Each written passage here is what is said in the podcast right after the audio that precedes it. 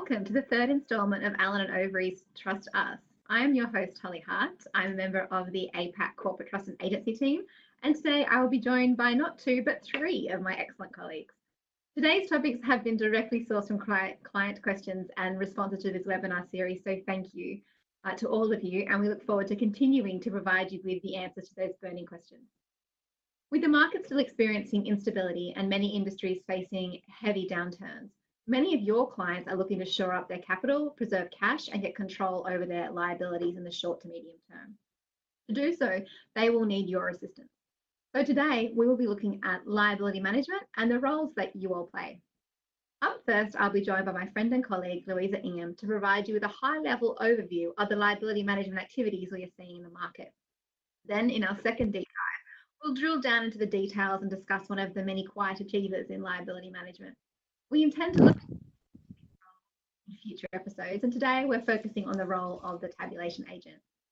To do this, I'll be joined by my long-time colleague, uh, Raj Sankaran. Finally, in a new segment that we are introducing, KIV, we'll catch up with Tim Beach, and the who's the head of our APAC CTNA team, to run through a rapid fire list of what he's currently keeping in view. So let's dive straight in. Hello, Louisa. Hi, Holly. Good morning. Good afternoon, everyone else. Hello. Thank you for joining us today. Look, there are always varying drivers for why our corporate would look to buy back their debt or otherwise deleverage. Particularly in the context of the current environment, corporates are being met with a range of market considerations. For example, substantial drops in the trading price of many bonds, the general economic outlook and uncertainty over the length of the current slowdown, necessary compliance with financial maintenance ratios in credit facilities, and also considering the potential ratings benefits achieved by deleveraging. There are many ways in which they can manage their capital. Could you run us through some of the most common liability management exercises and detail how our clients may be involved? Yes, of course. So the starting point would usually be for an issuer to consider a straightforward redemption. In other words, the exercise of a contractual right to repay all or a portion of the relevant bonds at a fixed price. However, whether or not redeeming outstanding bonds in this way is an option for corporates does depend on the terms and conditions of the securities, and many investment grade bonds do not provide for redemption prior to maturity, other than as a result of, for example, changes in taxation. This process wouldn't involve trustees and agents significantly, save that the paying agent would be passing through any redemption monies in the usual way. Alternatively, issuers can consider negotiating a debt repurchase. This can be privately negotiated, which is suited to when there are fewer holders or concentrated positions, or via the open market. Indentures and trust deeds typically are either silent or expressly allow this method of buyback at any time during the life of a bond. A repurchase is typically the least expensive method, although the price would have to be agreed on a case by case basis. However, the size of buybacks is usually small. One, because liquidity is often limited, and two, to avoid being characterized as a tender offer, which requires complying with certain rules that may put corporates off from pursuing this. Uh, the only role our clients would be would be for them in particular in this role would be processing a bond cancellation that might happen following the repurchase. The next option is a tender offer. This is an active solicitation of public holders for a substantial percentage of securities on issue in exchange for cash. Here, an offer is made at a premium over the prevailing market price of the bonds on fixed terms. The offer is subject to a fixed maximum number of bonds to be purchased and is only open for a limited period of time. Agents and or the trustee will typically be brought in early on in this process as they will be used to disseminate the offer to existing holders and may go on to tabulate holder uptake and process payments, etc. later on. The advantages to corporates of launching a tender offer include that it allows targeting of a larger proportion of the outstanding bonds, up to all of them. And if paired with a consent solicitation, which we'll move on to in a second, uh, can modify the existing terms of the entire series, even those not being repurchased. However, it is the higher cost option as there are multiple parties involved and will also require that a premium be paid above the trading price to incentivize holders. Alternatively, the issuer could launch an exchange offer. These are similar to tender offers, except that the consideration consists of other securities being debt or equity rather than cash. They are subject to the same legal framework as tender offers. However, they also require an additional disclosure document covering the new securities, i.e. this would be a prospectus or an offering memo. As new securities are involved, there might be a larger role for our clients in their capacities as trustee or agent in respect of that new issue.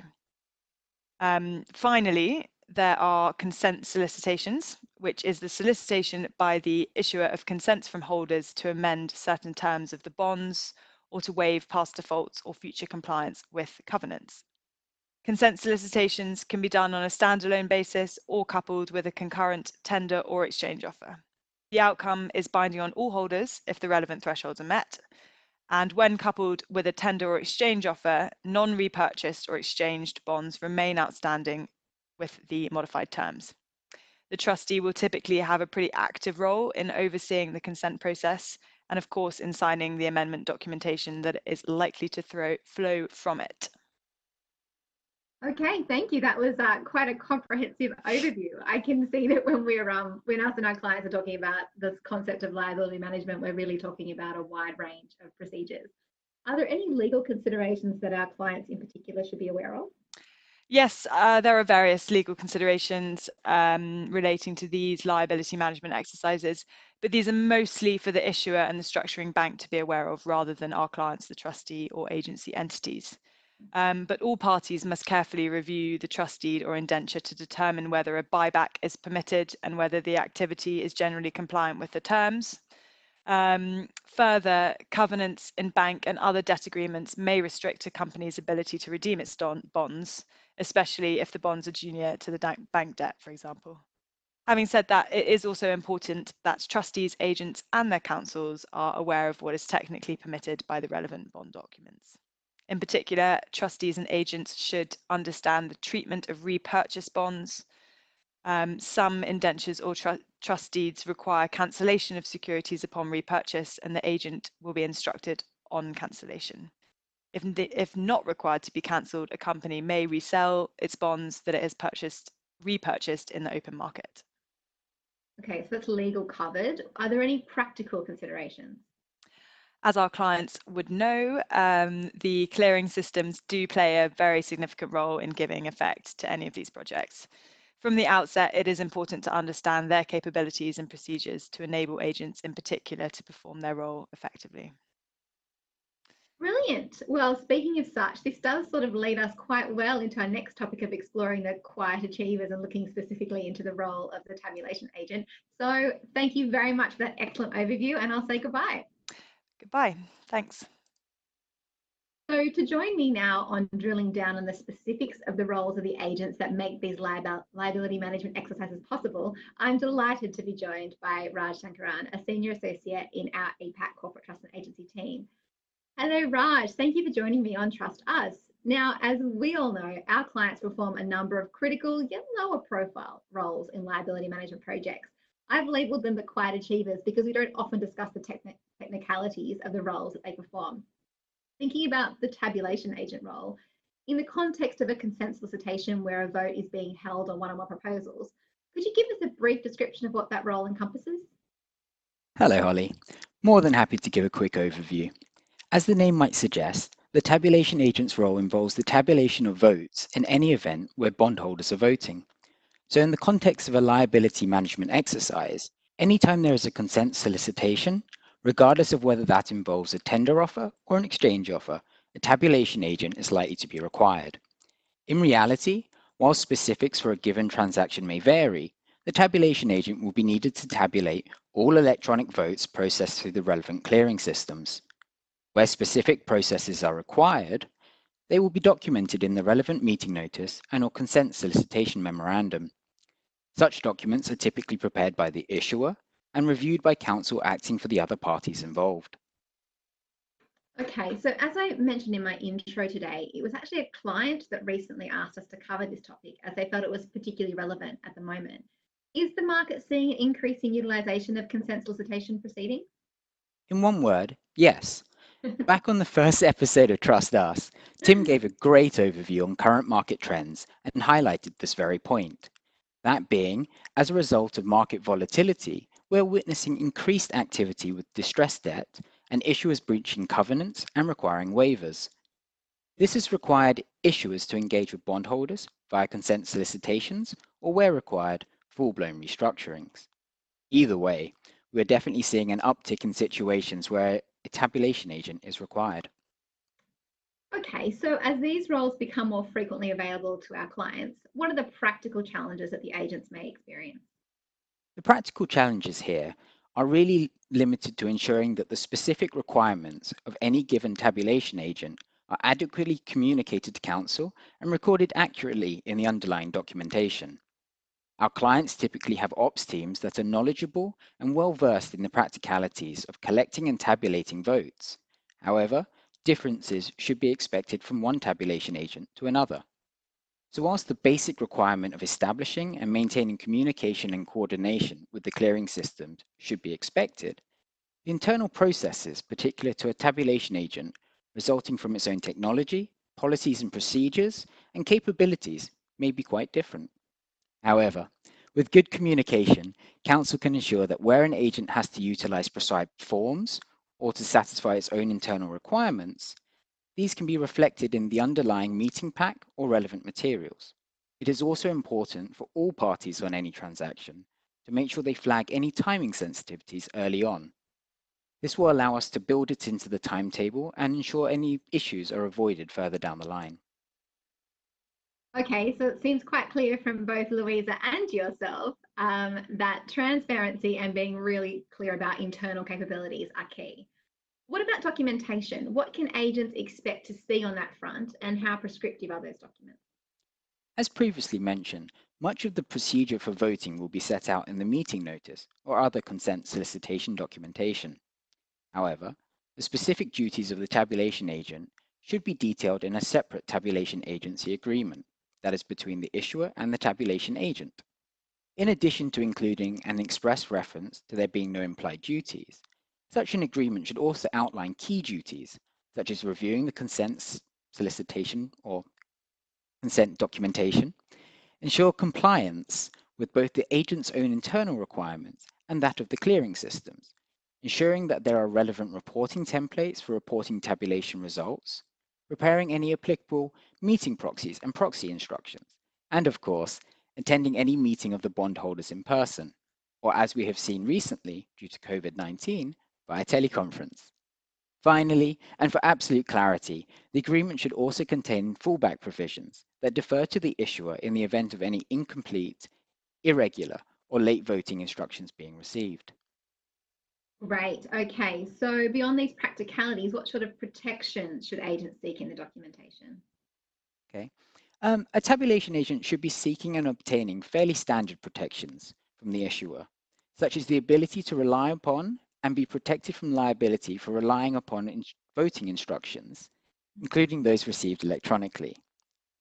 They should be entitled to request and receive any relevant materials, to consult with counsel, and to not take any action that may involve the tabulation agent incurring expenses or liabilities without first being provided an indemnity or pre-funding to its satisfaction.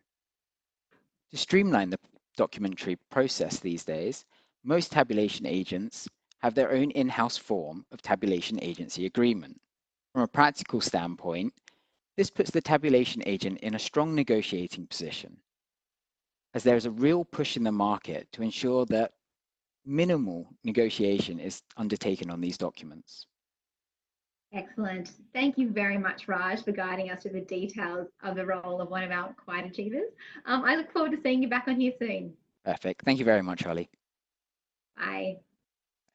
And finally today, let me introduce our new segment, KIV, where we intend to give you just the gist of some developments that we are seeing right now in the market. To do this, let me bring on Tim Beach, the head of our APAC Corporate Trust and Agency team, to talk about what he is currently keeping in view. Hey, Tim. Hi, Holly. Hi, thanks very much. So tell us what is currently on your radar and what may be useful to clients.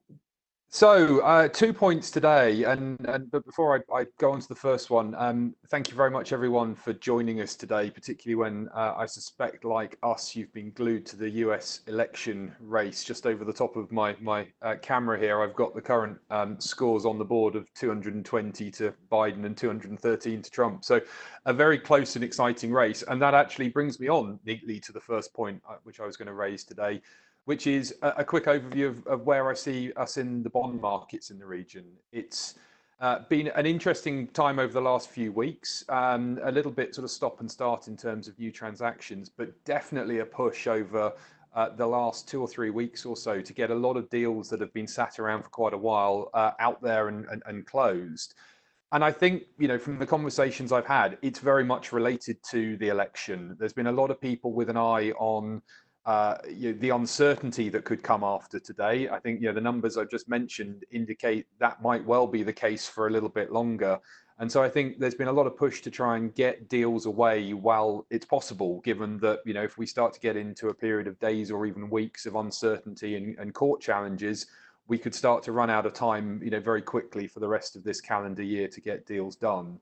So uh, an interesting push on that front, which has been good so far a sense that we could be a bit quiet for the rest of the year. There probably isn't quite the pipeline that you know we'd like to be seeing at this time of year in terms of other new deals ready to go to market, even if the election gets resolved quite quickly. So uh, an interesting one there. Um, in in slightly more positive news, though, um, a lot of talk that I, I'm hearing about people that we are really hoping and expecting for a strong 2021. So bit of positive news. Hopefully, we can start to move past the virus, move past the US election, and look forward to some some good markets next year. Second point is uh, a slightly different one, but obviously, many of you uh, listening in today will have interest and business in China. Uh, you may or may not be aware at this stage that the uh, National People's Congress has released a draft personal information protection law for a consultation process with a closing date for comments of the 19th of November that law incorporates familiar concepts from GDPR and, and other laws. So uh, it won't be entirely unfamiliar to those of you that uh, already know about data protection laws elsewhere in the world. In terms of scope, uh, the law applies to processing within China of personal information of any individuals. It also applies to processing activities which happen outside China, where the processing relates to individuals within China, or for the purpose of providing products or services to individuals within China, or for analysis of activities of individuals in China. So a pretty broad scope. Uh, it's not clear yet whether that extraterritorial scope is intended to capture processing relating to individuals physically in China or Chinese residents, but hopefully that will become clear at some point but as I say, certainly something that you know, if if you're not aware of that and your organisations do have uh, you know, interest and, and, business in China, that is something that once that consultation closes and and the, the legislation is enacted in due course, uh, is likely to be relevant to you. So one to keep your eye on. That's it from me, Holly. Back to you. Excellent, thank you. Um, always good to hear some prospective good news about 2021. As always, everybody, if you'd like further information on any of these topics or anything we have discussed today, do reach out to our team and we'd be more than happy to assist. Uh, that is it. Uh, that brings us to the end of another installment of Trust Us. A very big thank you to my dear colleagues, Louisa, Raj, and Tim for offering their insights today.